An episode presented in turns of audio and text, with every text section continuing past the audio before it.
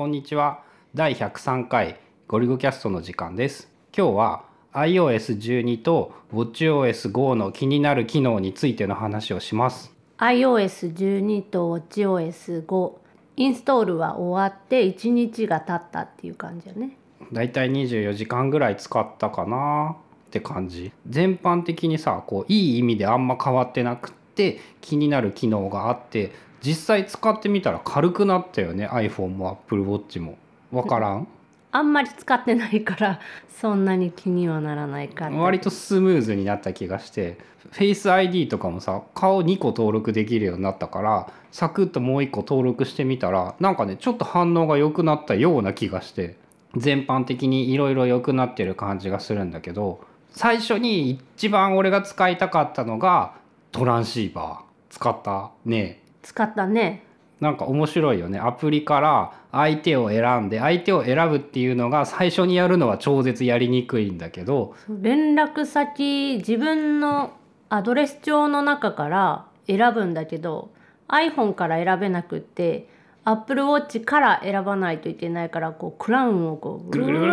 って回して相手見つけて参加依頼を押して OK にするともういつでも受け取れるんだよね。うん、であい以降は相手選んでボタン長押しすると話せるっていうのでであの Apple Watch を外してその充電器とかにつけてる時にどういう反応になるのかなってちょっと気になっててで今朝ちょうど充電してる最中にその通話があって結論から言うと何も起こらなかった。俺の方はあのねつながりませんっていう感じ。接続中ですっていうのでずっと待たされて届かない。あの充電中でピピって音が鳴るとかなんかそのお知らせが来るとかも全くなくって充電器から外して腕につけた時にこう通知が溜まってる状態。で通知を見るとトランシーバーで後藤隆介さんからあのなんかありましたけど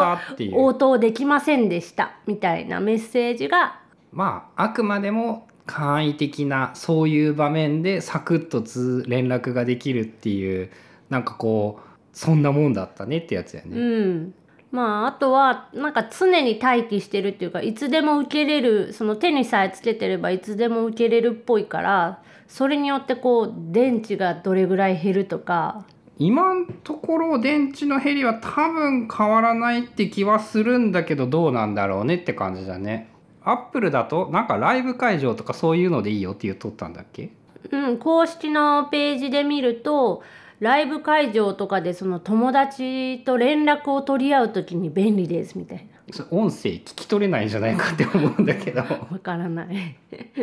やっぱ家の中レベルが俺的には一番いい気がしてさ。家の中とかまあ今から帰るよって車から連絡するのとかはもうメッセージで送るまでもないわっていうレベルの時とかなんかな。でも外で喋りづらいのと聞き取りづらい可能性が高いよね。それやったらあのメッセージのタップでさテンプレートからピピって送れるやつの方が今んとこはなんか便利そうかなっていう気はしてとか Siri でね。もう今から変えるメッセージとかさらにあの言おうと思ってたショートカットを併用してなんかこうどのぐらいの距離になったら今から帰るにするとか変えるセットをするとかね。っていう方が良さそうですっげえ使ってみたいけど使う場面はあまりないんじゃないかという予想がされるっていうやつだったね。まだそのワークフローがショートカットっていう名前になってショートカットアプリをちゃんとは使ってなくてまあ見た目ちょこっと変わってるけど中身はもう別にそのままっていう感じ？めっちゃ増えた。増えた？そのアプリ側の対応が必要なんだけどアプリ側で対応してくれるとその例えばその Evernote とかは対応してて Evernote にノートを作らせるとかが前は何ていうのワークフローが頑張ってやってたんだけどアップル公式が対応したことで気合を入れてくる人たちが増えるっていうのとそれが Siri の音声コマンドから呼び出せるっていうのがいい。やってみた Siri からこうんとね、ポッドキャスト再生っていうのを試してみた。ポッドキャストだと被るかもしれないから、Siri を呼び出して、 Overcast 再生してって言うと速攻で再生してくれた。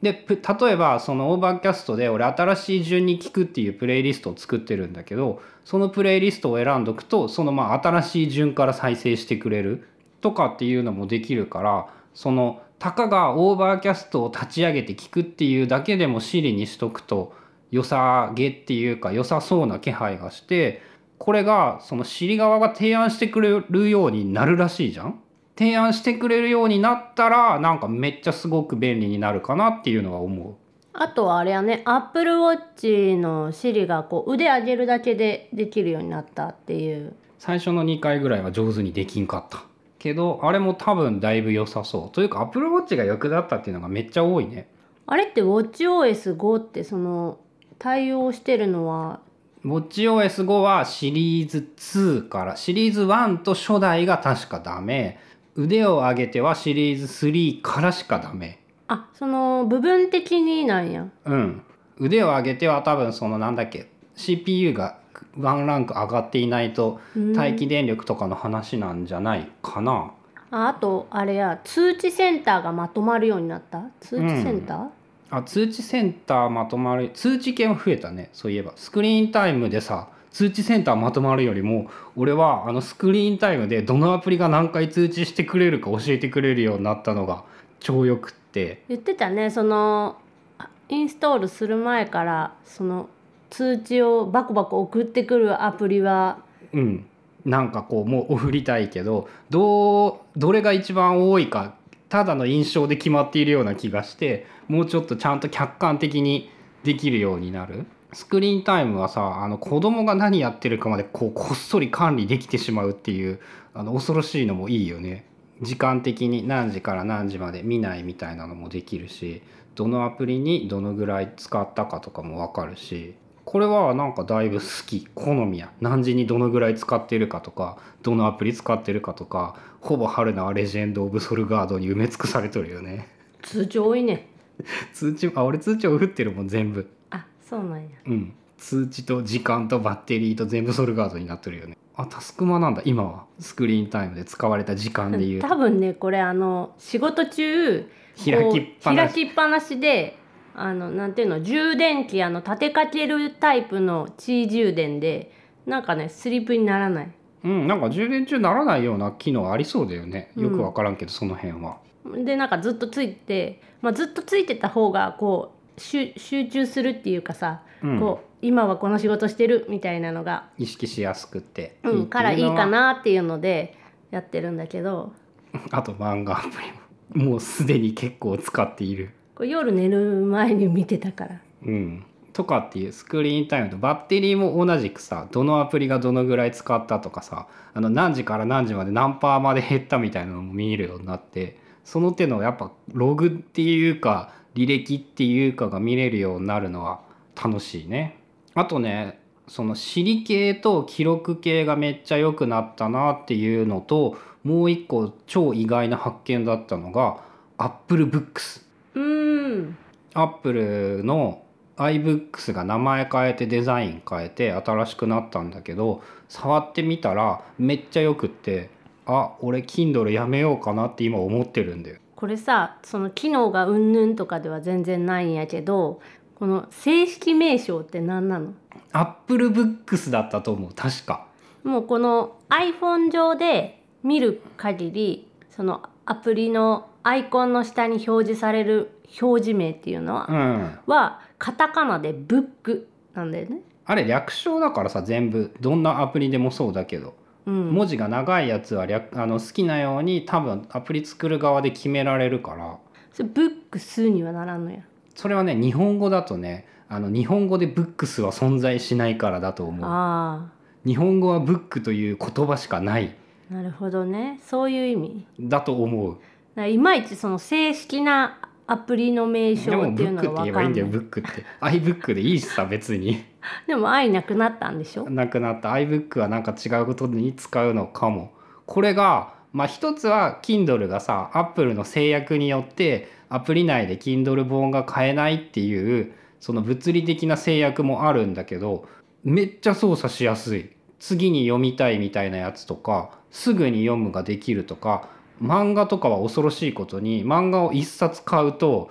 自分のライブラリーの中にあの現存現在購入できる全ての漫画を表示させることができてしまってそのまま続きを買ってしまえる。でファミリー共有でさ Kindle だとさどう頑張ってもさどこまで読んだかを複数端末で共有が2人では無理じゃん ?Apple Books だとそこは問題なくって何て言うんだ読んどい他の個人個人でどこまで読んだかを管理できる上に買った本は家族で共有できて Kindle のねあの読み終わってからね次の本に移動するとかもめっちゃやりにくかったんだ。なんか押して一番下のボタンを押してみたいなやつとかもなんか左右上下のスワイプをシュンシュンするだけで本の移動が結構できるのと個人的にこれいいなこれやっとできるようになったかっていうのが iBooks のスクロールで本が読める活字。ページをパラパラめくらずにそのそもそもページの概念っても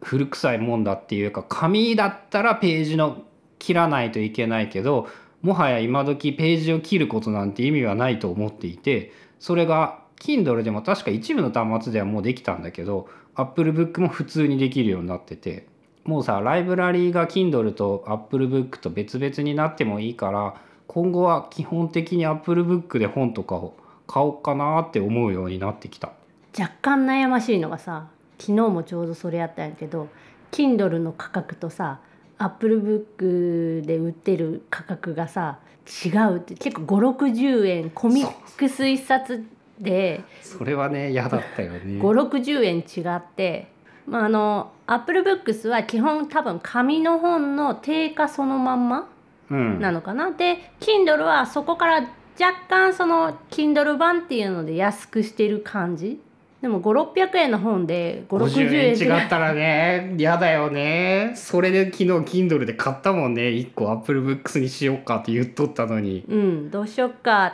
て。まあいっかって Kindle でポチってそのまま買っちゃったけど、Amazon のねアプリがねやっぱ振り返るとねあのスマートスピーカーさんのアプリにしてもさ Kindle にしてもさなんかぶっちゃけねこう Amazon はね商品を売るページ以外本当にやる気がないっていう感じでさ全然使いやすくないんだよね。で Apple Books もまあ前は全然良かったとは思わないんだけど今のやつはすごい良くなっていてこうまあどうせもう Apple 縛りから10年ぐらい逃げる気はないからもうそっちの方がいいのかなっていうのは思い始めて値段だよね5,000円の本がさ100円ぐらいだったらさまあどっちでもいいかってなるんだけど。5,000円の本が500円安かったらみたいな。Kindle にしよっかなどうしよっかなって。あのね文字だけで言うとねそのあくまでも1冊2冊比べただけなんだけど Apple Books の方が文字とかも読みやすかったんだ活字。それはまあ好みが大きいから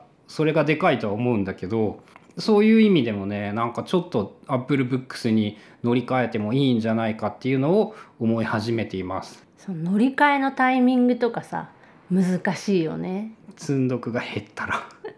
新しく買う活字は次は Apple Books でそのよっぽどの価格差がない限り買おうかなって思っているっていう感じで、えー iOS12 と Apple Watch WatchOS の気になるところトランシーバーとシリ系がめっちゃ良くなったよっていうのとスクリーンタイムとかバッテリーあれ系のログが管理できるようになった。で Apple Books がめっちゃ良くなったんじゃないかっていうお話でした。あとねすごい言い忘れてたけどあのママークアップマークアップのところで色があペンの色が選べるようになったのね、メモメモアプリね。メモのあの字を書くっていうかこれさ絵を描くって多いうか。分マークアップやからあの写真からいけるやつも一緒じゃないかなってだと思う。けど。その画像に書き込む機能のやつね iOS のそうそうそう。ただ謎なのがメモのそのスケッチっていうまあ直接そこの画面にキャンバスを新しく作って書く。そっちのツールは